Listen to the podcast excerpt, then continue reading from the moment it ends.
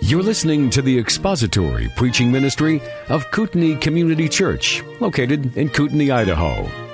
We pray that Christ is exalted and your spirit is blessed by the teaching of God's Word. For more information about Kootenai Church, please visit us online at kootenaichurch.org.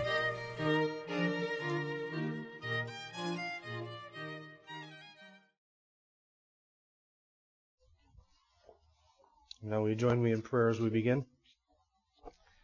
Our gracious God, we thank you again for your word. It is so clear to us. We are able, by your grace and by the illuminating work of your Spirit, to see things which in ancient times past were only mysteries, things not revealed in full. We thank you that we have the perspective of the new covenant and the perspective of history to be able to see in your word all the fulfillment that Christ brings to the promises and to the hope that was stated so long ago. It is our desire that you would, by that understanding, fill our hearts with joy, and may we obedient, be obedient to your word. We pray that you give us insight and illumination and help us to see in Scripture our great Savior, and that we might uh, love him and be transformed and sanctified by your truth and by your grace. We pray this in Christ's name. Amen. A couple years ago, I watched a, a television program, and I know I don't usually start my sermons by telling you about a television program, but um, I'm not going to play it up here on the screen for you. Um, the name of this program, the, the, the, whole premise of the program actually was fascinating to me, and the, the, title of the program was Undercover Boss. I don't know if you've seen this or not, and I'll just briefly explain it. I watched one episode of it um, because it was sort of intriguing, but I could tell after one episode that basically this television program was going to be a formula. It was going to be the same thing every week with different people's names, and but it was always going to be the same, and so I never watched one after that. The premise of the show is this, that they, they take a television crew and hidden cameras and all of that and they go into a, a big corporation or a big company that where the people that are sort of the boots on the ground out in the field doing the work would never recognize the name or the face or the president of the company because there's so many layers of you know supervisors between the man at the top and the people in the field. And uh, he leaves his office and all of his assistants and that and he becomes an employee. They change his name and he sort of gets hired on as a as a grunt level employee underneath all of these supervisors, and he spends a week out working with all of the hoi polloi of his company, and he supposedly he's supposed to get a bit of an insight into what their struggles are and what they don't like about working for the company, and then as a boss, he can go back to his position and make some changes for the company, for the benefit, uh, in the company for the benefit of the employees. That's that's sort of the premise. And the one episode I watched was with waste management. And I thought, well, this is intriguing because I thought maybe I'd see Ed, but Ed wasn't in the Ed wasn't in the program at all, actually. And uh, it was a fascinating thing, and it never dawned on me until this last week that it is a great illustration of something.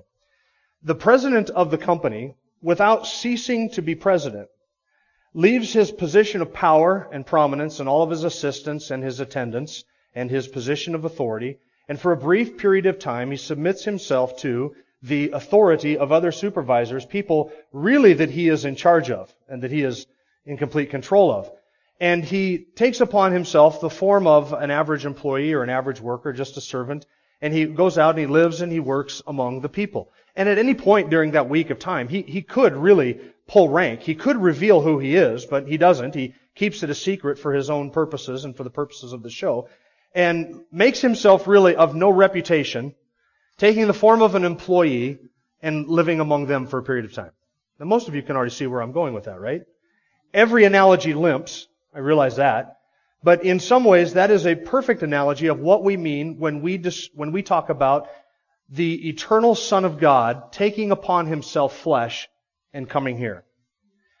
The eternal Son never ceased to be God. He simply left his position of power and prominence and authority, and for his own purposes, he took upon himself the form of a servant, and he came in the likeness of men, and he submitted himself to people whom he was really in control of for that period of time, and he endured the hostility of sinners and the contradiction of sinners and people that hated him and people that despised him without ever really truly showing them all of his, all of who he was. He sort of put on human flesh, as it were, and came and lived and dwelt among us. He made himself of no reputation, and he humbled himself. And now he's the perfect high priest because he knows exactly what it is to be a man. He knows exactly what it is to live among fallen humanity, just as you and I do. And we have been looking at the humanity of the Lord Jesus in this brief series that we're doing in Christmas time. We have seen him born of a virgin. He was born a son. And we saw that he was born a king, a sovereign last week. And this week we're going to see that unto us is born a sacrifice. And for that, you'll need to have your Bibles open to Isaiah 53. Isaiah 53. We're going to look at chapter 52, actually, verse 13, all the way through the end of chapter 53 this morning. Unto us is born a sacrifice. One of the dangers that is inherent in preaching through a series of texts that are familiar, like Isaiah 7:14, uh, a virgin will conceive and bear a son, Isaiah 9 verse 6 and 7 that we looked at last week, unto us is born a, a child is born and his name will be called wonderful counselor, mighty God, etc. And now Isaiah 53. All of these are familiar passages and one of the inherent challenges, and I shouldn't say it's a challenge, it's actually just a liability, I realize that nothing that I have said in this series, or I should say little, if anything, that I have said during these last few weeks, is truly new to you. These are familiar passages and familiar concepts, and I'm aware that as we go through this, very little, if anything, of what I said is truly novel or new. Um, it has come as no surprise to you that Jesus was born a virgin. It's no surprise to you that he was born the King of Israel.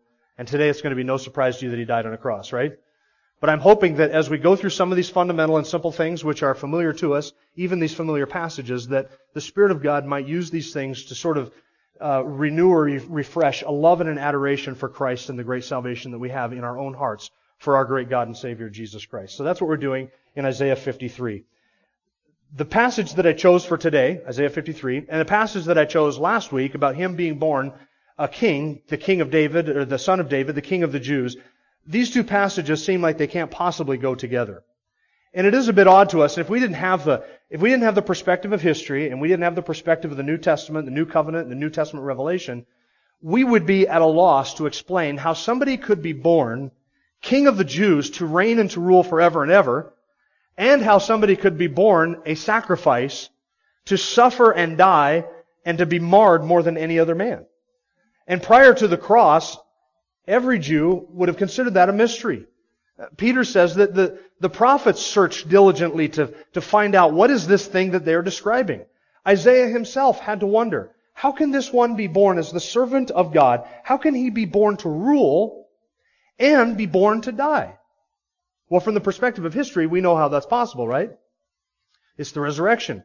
We understand now that there is not one advent of this servant of God, not one coming of this divine son, but two comings. One to suffer, one to reign. One to purchase the nations and one to rule the nations. Two different advents. And we live in between those two comings. We look back upon his first coming when he suffered. We look forward to the second coming when he will come back to rule and to reign on the throne of David, as, as the passage that we looked at last week predicted. So we're looking now at the suffering. We looked last week at the, actually we looked at the second coming first last week. Today we're looking at the first coming second. We're going to look at how he can be born as a sacrifice in Isaiah 53. So we're going to, we already read the text and I'm not going to read through the whole thing. We are going to work our way all the way through this text. It is difficult to read chapter 53 of Isaiah without seeing over and over again all of these allusions that you and I are familiar with in the New Testament, right? As we read through that, your mind probably thought of passages in the Gospels um, where these things are described, where the gospel writers quote out of Isaiah 53 or allude to Isaiah 53. Peter does in 1 Peter chapter 2 verses 21 through 24. He talks about the manner in which Christ died, like a sheep before its shears is silent. He opened not his mouth. It was not for his own sin. He quotes verse 9. In the book of Acts, actually, chapter 8 of the book of Acts, uh, Philip encounters the Ethiopian eunuch. Do you remember that? And he comes up into the chariot with the Ethiopian eunuch, and guess what the eunuch is reading from? Isaiah 53, verses 7 and 8, and this is what the eunuch was reading. He was oppressed and he was afflicted, yet he did not open his mouth, like a lamb that's led to the slaughter, and like a sheep that is silent before its shearers, so he did not open his mouth. By oppression and judgment he was taken away, and as for his generation, who considered that he was cut off out of the land of the living, for the transgression of my people, to whom the stroke was due. And then you remember what the eunuch asked Philip? Is the prophet describing himself or someone else? That's what Philip, that's what the eunuch couldn't understand. Is Isaiah speaking of something that he did, or is he describing someone else? And then Luke says that Philip, beginning with this passage, be starting here, he preached to him Jesus out of the Old Testament. Can you think of a better passage of scripture in all the Old Testament to preach Christ from, to get the gospel from, than Isaiah chapter 53. You'd be hard pressed to find one. This is Isaiah 53. This is the life, the rule, the reign, the ministry, the death, the resurrection, the intercession, and a study on the atonement of the Lord Jesus Christ in more detail than you can find in almost any other single passage of the Old Testament. Where I'm not going to be able, and I'll tell you this ahead of time, I'm not going to be able to deal with every phrase in Isaiah 53, but what we are going to do is we're going to work our way through the entire passage, and I want you to notice two things. Number one, that the death that Jesus died, he died as a man. The death that he died, he died as a man. Second, the death that he died, he died for men, for other men, or other words, in the place of men. So we're going to talk today about substitutionary atonement. Not your typical Christmas message, right? You could expect maybe something about some wise men, some kings, and some shepherds out in their field. Not today. Bloody substitutionary atonement. Unto us is born a sacrifice. So let's begin at verse 50, uh, chapter 52, verse 13. This is where the passage begins, and you'll notice that Isaiah refers to this coming one as my servant.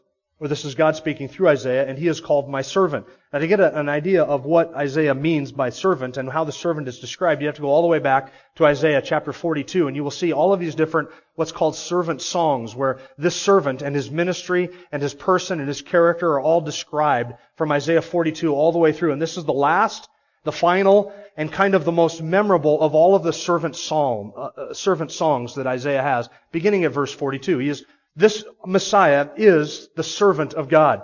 And in Isaiah, and this is interesting, in Isaiah, this servant is contrasted with Israel because Israel is called the servant of God in Isaiah. But guess what Israel did?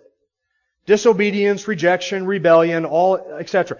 Israel as the servant of God failed. And here's Isaiah's point.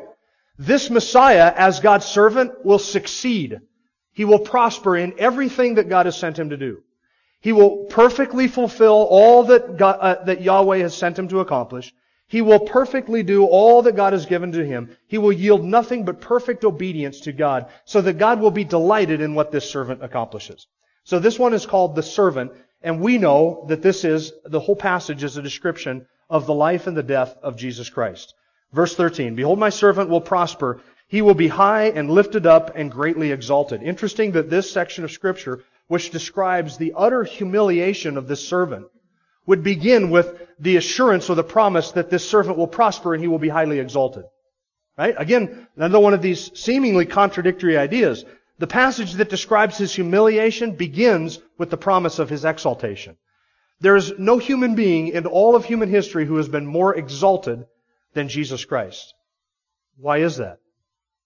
Because there is no individual in all of human history who has been more humbled or who humbled himself more than the Lord Jesus Christ.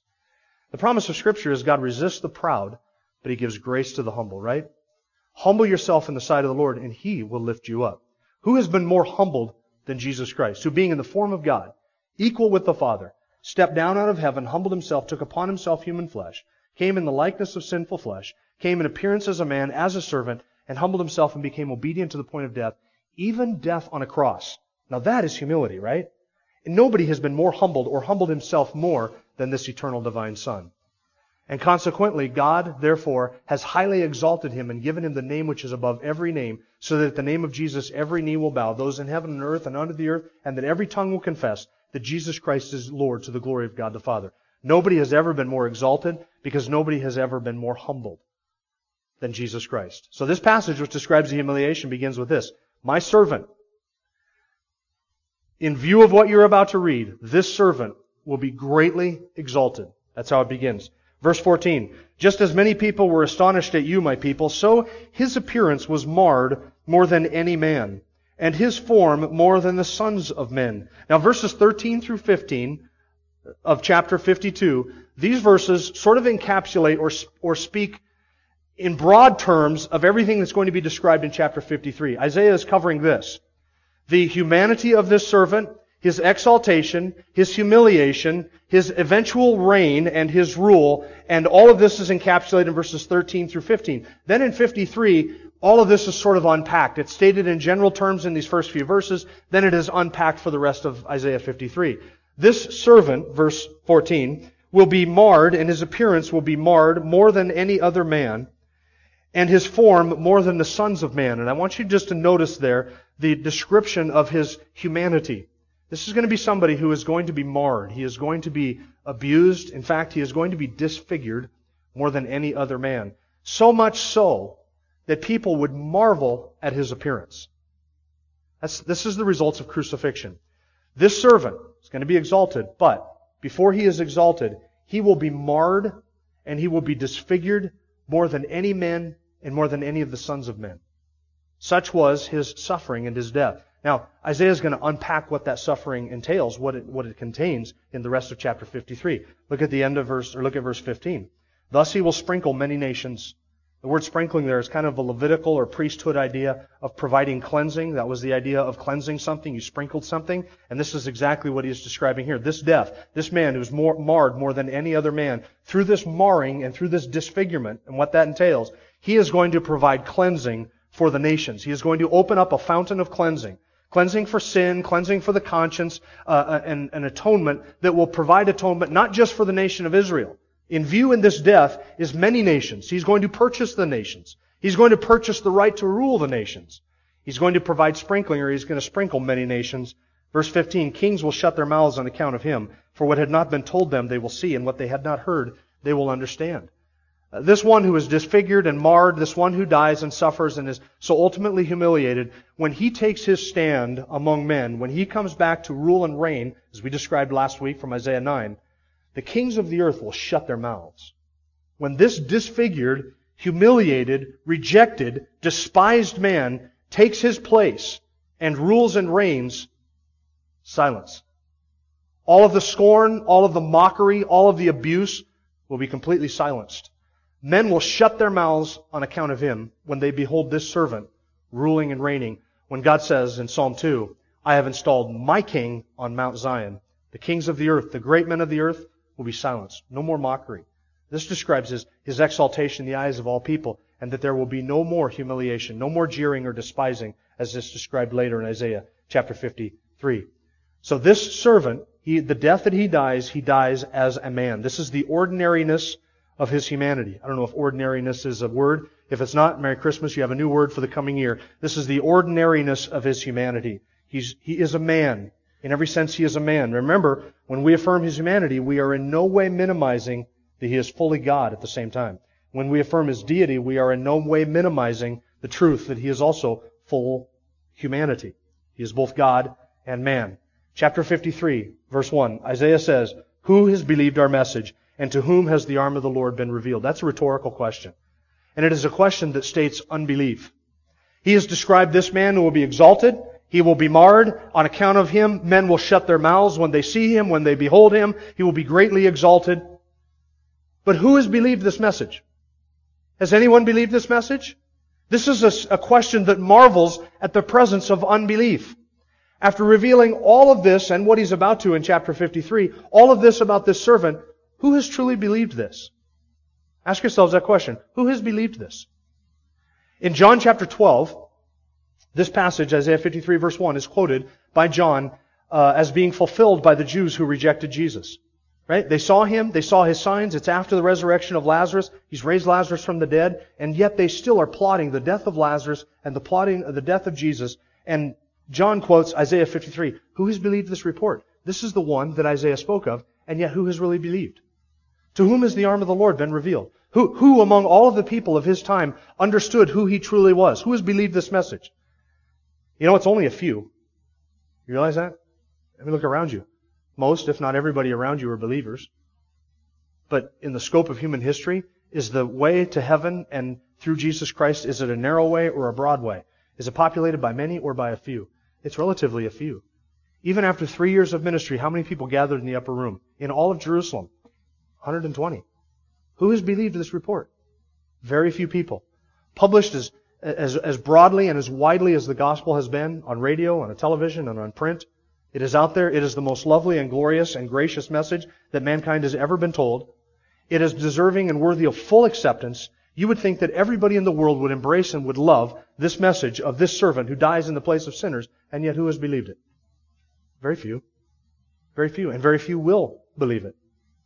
Who has believed our report or understood that this message, this gospel, and this servant is the arm or power of God unto salvation revealed?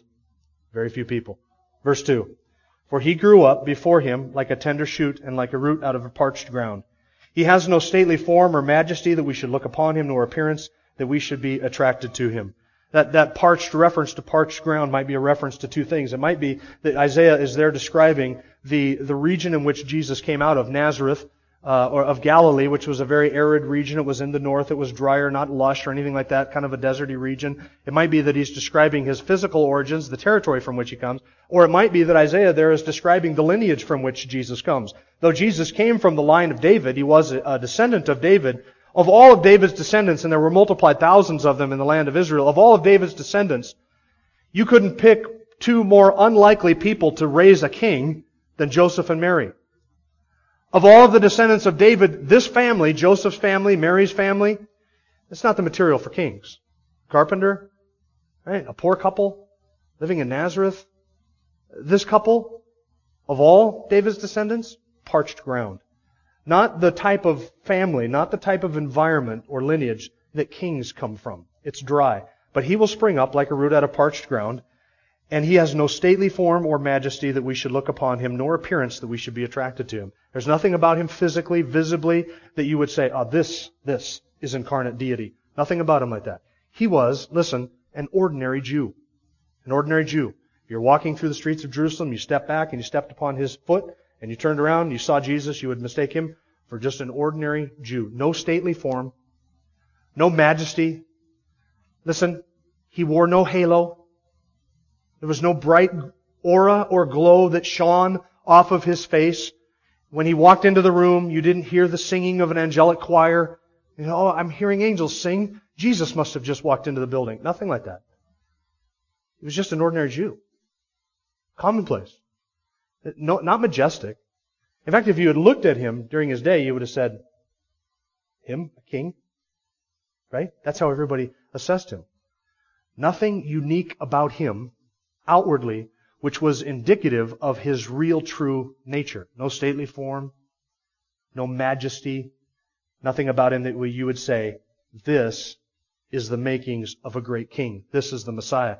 In fact, that describes just his ordinary humanity. And really, it was because there was no stately form or majesty that we should desire him. That explains or, or, or sort of sums up why the Jews rejected him. Do you remember in John chapter 10 when he performed a good work and then he claimed to be equal with the Father and the Jews took up stones to stone him and Jesus said, For which work are you going to stone me? Which good work are you, are you going to stone me for? And what did the Jews say?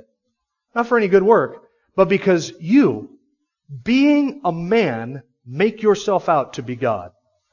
This was why they rejected him. You, being a mere man, that was their assessment, make yourself out to be God.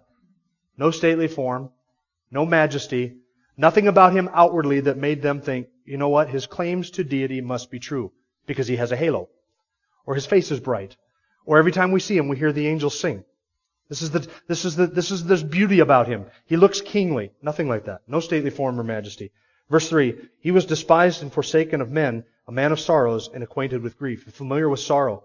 That's describing really his acquaintance with sinful humanity. A sin brings sorrows. He was a man who knew sorrows. You remember he wept? He wept over Jerusalem. He wept over Lazarus' death and the unbelief. He was grieved over the unbelief of men. Uh, all the griefs and sorrows which sin brings, he bore. So he was a man acquainted with sorrows, and he was a man who was acquainted like with grief. Like one from whom men hid their face, he was despised, and we did not esteem him. The idea of hiding one's face from somebody like this, where you would just sort of shield yourself. And the idea is this: he, he, he had no he had no majesty that we would want to look upon him or that we would be captivated by his fairness. Men wandered by him and saw his humanity, and they didn't esteem him. They just sort of turned their head away from him. There was nothing that attracted people's attention about him. So they would turn their faces away from him. And even when he suffered, did anybody wander by and see his suffering or his hanging on the cross? Do you remember what the crowds did? They just wagged the head and kept passing by on their way into Jerusalem. They didn't stop by the roadside. They didn't say, why are you crucifying our Messiah? None of that. Everybody just turned their head and his humanity, his glory, his claims, his teaching, his manifest beauty and majesty of his person, all of that went unnoticed as people turned their faces from him and just despised him. That was just a, a symbol of, of despising somebody, turning away and not even giving them any attention or the attention that they deserved. So those first verses, all the way down to chapter 53, verse 4, describe him dying as a man. The death that he died, he died as a man. Now I want you to notice in verses 5, or verse 4, sorry, it's verse 4, not verse, yeah, verse 4 begins the next section. The death that he died, he died for others. He died for others. You are going to see in this whole passage, I want you to notice something. I want you to notice the language of substitution that is used all the way through this passage. It's not once or twice. This whole passage is an explanation of what substitutionary atonement is and what it means. In fact, I'm going to introduce you to three words. Most of you probably already know these. But these three words, without understanding these three words, the rest of this passage is going to be a mystery to you. You have to understand these three words. This is what this passage is teaching. Penal, substitutionary, atonement. Penal, substitutionary, atonement. Those three words. That is what Isaiah is going to describe. What do we mean by penal substitutionary atonement? By penal, we mean that what was suffered by Jesus actually paid a penalty. It was a just act of God. God in Christ was pouring out His wrath upon sinners, and Christ was actually paying a penalty. It was a penal sacrifice.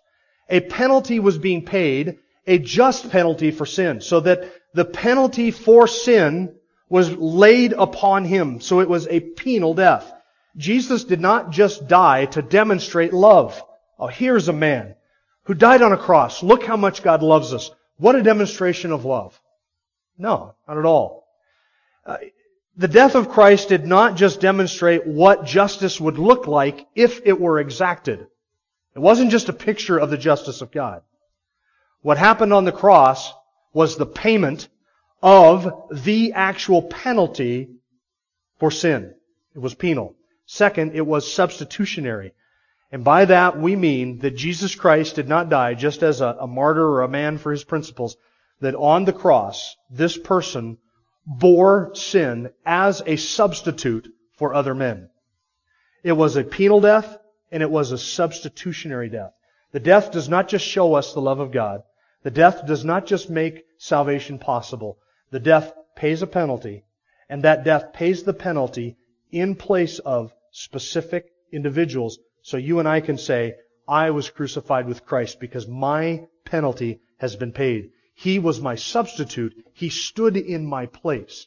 It was penal, it was substitutionary, and it was atonement, and that means that it was a, a payment for sin. It was a payment for sin. It was not just the penalty that was being paid, but it was actually sin which was being atoned for. In the death of Christ, we do not mean that He simply made salvation possible and that now it's up to you and I to make it actual. That's not what we're describing. When we say that Christ died a penal substitutionary atonement, we are saying that He actually paid the penalty in the place of specific people and paid their penalty and atoned for their sin in toto, fully all of it, past, present, and future. He bore the wrath for their sin. That's what's being described in Isaiah 53. Now, let's look at the language of substitution beginning at verse 4. Surely our griefs he himself bore. Notice the substitute. Whose griefs did he bear? Ours. Right? Isaiah is speaking as a righteous one, as one whose sins have been forgiven. He bore our griefs. The griefs that are described in verse 3, a man of sorrows and acquainted with grief, Whose sorrows did he bear? Our sorrows. Whose griefs did he bear? Our griefs. This is how he was a man acquainted with sorrows and griefs, because he bore them. He took them himself. He paid for these. Our sorrows he carried, yet we ourselves esteemed him stricken, smitten of God, and afflicted. What does that mean? Isaiah there is describing the attitude of the Jews, or the attitude of the Jews toward this Jesus. When they looked upon him suffering, hanging on a cross, under the curse of God, what was the Jews' assessment of him? He is stricken and smitten by God. He is afflicted by God. But why would they have said that he was afflicted by God?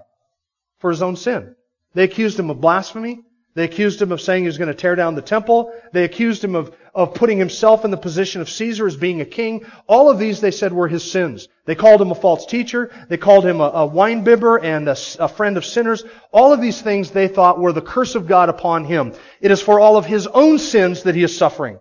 So the Jews wandering by and seeing the, the thieves out on the roadside and Jesus hanging between those two thieves, they would have said he's being stricken and smitten by God and afflicted for his own sins. But Isaiah is saying it's not for his own sins that he was stricken, We esteemed him stricken by God for his own sins, but in actuality it was our sins and our griefs that he himself was bearing. Verse 5. He was pierced through for our transgressions. He was crushed for our iniquities. The chastening for our well-being fell upon him, and by his scourging we are healed. Pierced, crushed, chastened, and scourging. All of this for whom? For us. That's penal, substitutionary atonement. He is paying a penalty. He is standing in the place of sinners, and he is atoning for sin. That is the death of Christ. The death of Him for us in our place. That is why we can say, I have been crucified with Christ. His death was for me, not just generally speaking, oh yeah, yeah, He died for everybody. No, listen, specifically for me. He stood in my place. He bore my sin. Can Pharaoh in hell say that? Can Hitler say that Christ bore the wrath of God for him and for his sin? He cannot. But I can. Why? Because the Son of God was punished for me. That's personal. Not just general. Personal. It was my iniquity that he pun- was punished for. It was for me that he suffered. My griefs, my sins, the chastening that brought me peace with God that fell upon him. God poured out everything on his son and treated his son like I deserve to be treated so that he could treat me like his son deserves to be treated. This is the great exchange. This is the gospel. He stood in the place of sinners and paid their penalty, atoned for their sin, so that God could show favor to his people because their sins have been taken away. His, their sins have been punished and been paid for. Verse 6. Why was this necessary? Because all of us, like sheep, have gone astray. Each of us has turned to his own way. Like hapless, helpless, hopeless, stupid sheep, we have wandered off in our own lusts, our own sins, our own, our own iniquities, what seemed right to us as men. We pursued it, and guess what? It ends in death.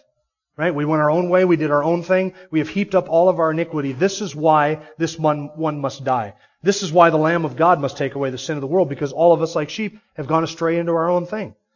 That is why He must bear our penalty and bear our sin. Verse 6, But the Lord has caused the iniquity of us all to fall on Him. Who caused this? Who caused this sacrifice to happen? Was this an accident of history? Was this the design of the Jewish leaders? Was God trying to resist this happening? Or did God cause all of this? This was the Father who caused this to happen. The death of Christ was no accident. The death of Christ was the predetermined plan, the predestined plan of God the Father from all of eternity to lay the sins of His people upon His Son so that He could justify them and declare them righteous and sanctify them and purchase a people for His own possession. Verse 7, He was oppressed and He was afflicted, yet He did not open His mouth, like a lamb that is led to the slaughter and like a sheep that is silent before its shearers, so he did not open his mouth. That describes the death of Christ, how he died. He didn't protest this unjust treatment. He didn't protest standing in the way of sinners because he knew that that's what he came to do. The man Christ Jesus, though being a man, he, he didn't protest this and say, no, no, no, I don't deserve to die. He came as a willing sacrifice to bear the sins, and he went right to the slaughter because this is what it was designed for him to do. He could have delivered himself, but he didn't because it was the plan and purpose of God for him to atone for sin. Verse 8 By oppression and judgment he was taken away. And as for his generation, who considered that he was cut off out of the land of the living for the transgression of my people to whom the stroke was due? A little bit of an interpretive or, or translational issue in verse 8. Verse 8, where it says, As for his generation, who considered, that, that could be translated, and who of his generation considered. The King James translates it, and who shall declare his generation? The ESV says, as for his generation, who considered? It's a rhetorical question. And the rhetorical question is intended to say this. Of all the people that were living at his time, his generation, those people were there, who of them really truly knew and considered that this was why he came? Did the disciples understand this on the night of the arrest and the crucifixion? Did the disciples understand, oh, he's the Lamb of God who takes away the sin of the world. He's coming to suffer and to die. Or were they discouraged? They didn't get it. Who among all of the Jews, who among all of the people living at the time, ever thought to themselves while all of this was going on in his life, this is why he came. This was the plan and the purpose of God. Who understood it? It's a rhetorical question. Did anybody understand it? Nobody did. God knew. It was God's mystery. But nobody alive at the time understood what was happening. All of this was revealed to them later. The disciples understood it later, after 40, 40 days after the resurrection. Then they, they started to catch on to what was going on. Then they understood it. Verse 7, by the way, is quoted by the Apostle Peter in 1 Peter chapter 2.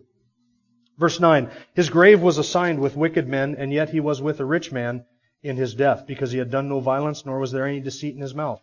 His grave was assigned with wicked men. That was the design of the Jews, right? How is it possible that in his death he could be with both wicked men and a rich man? How is that possible? How does somebody die with wicked men and yet be in his death with a rich man? We understand how that's possible, right? The resurrection.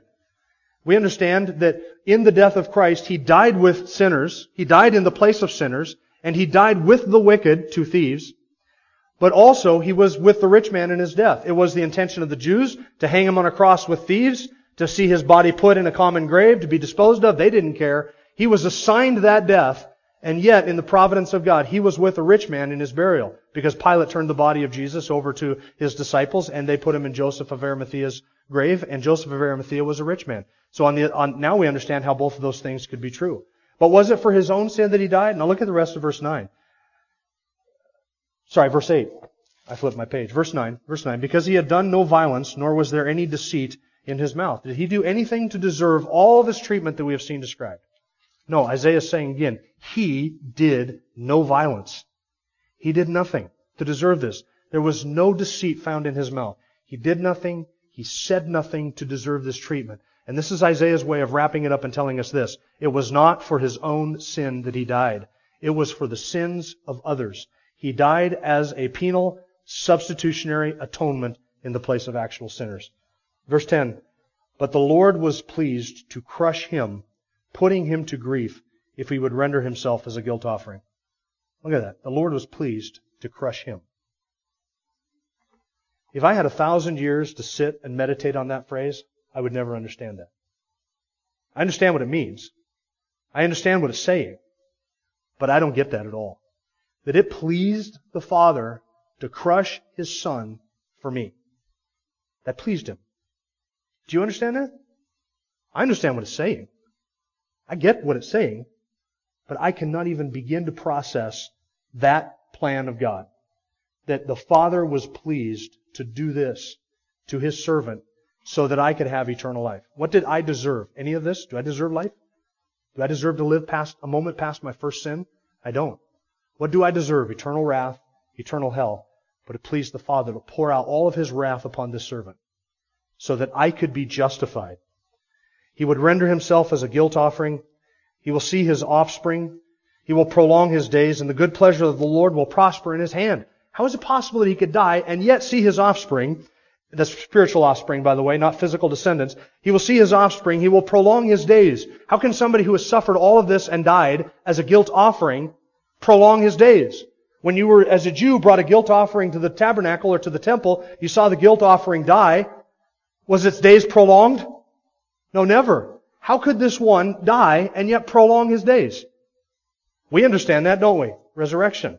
And he sees his spiritual offspring. Look, now we're back at where we started with the exaltation.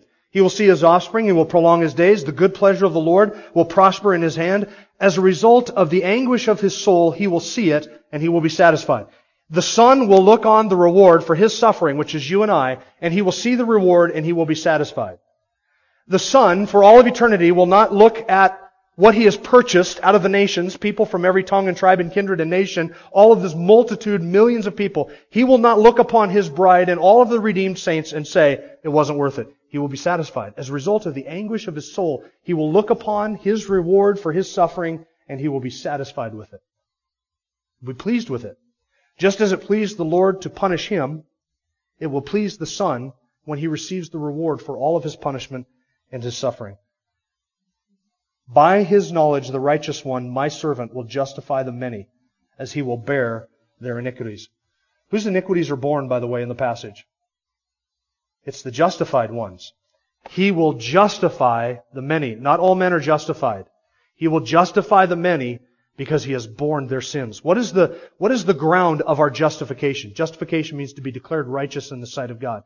When God acquits the sinner and declares us righteous, though we still sin, He justifies the ungodly. When He justifies us, what is the ground of that? How can God be just and justify the sinner?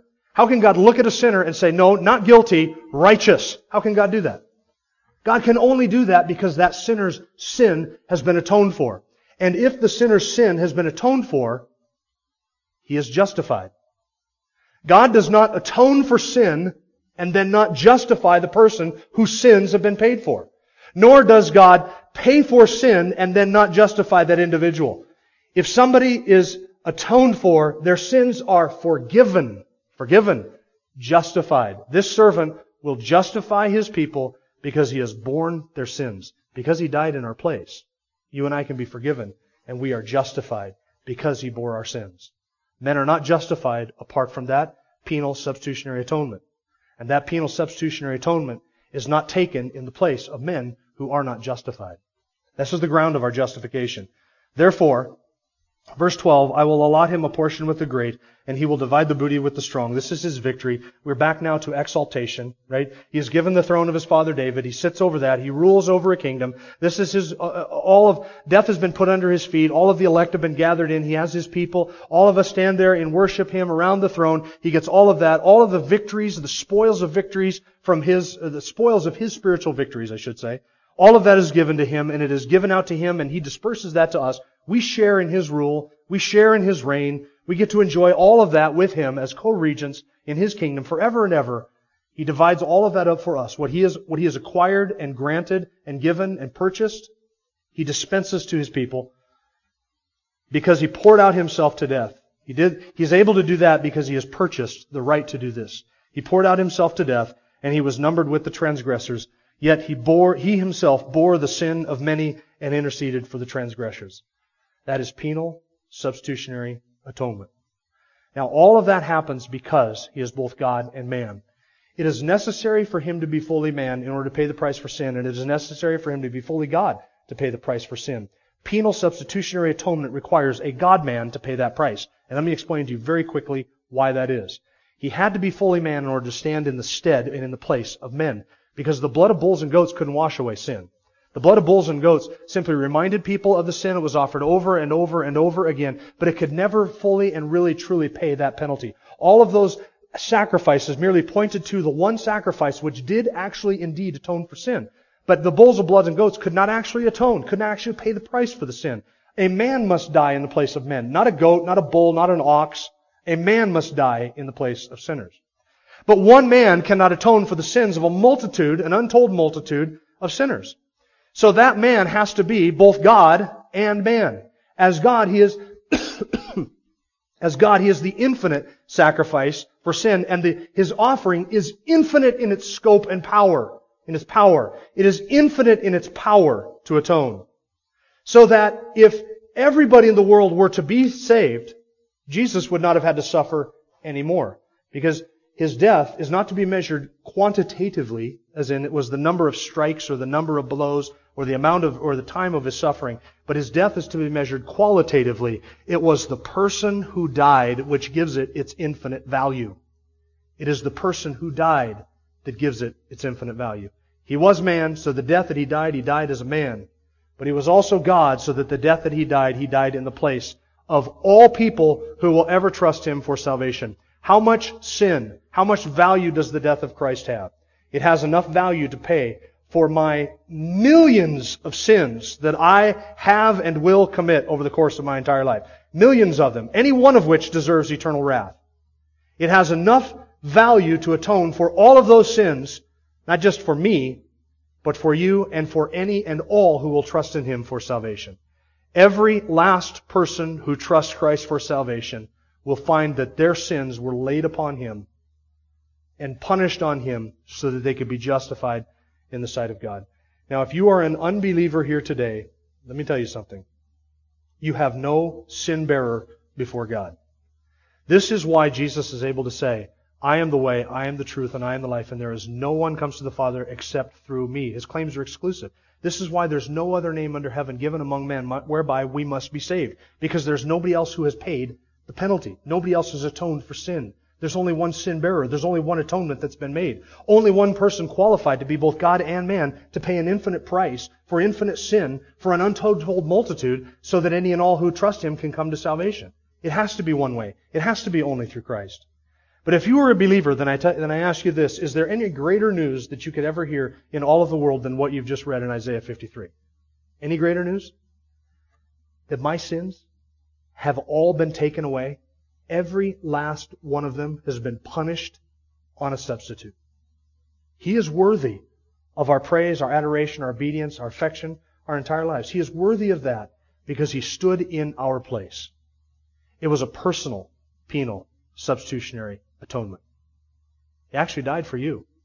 He actually died in your place.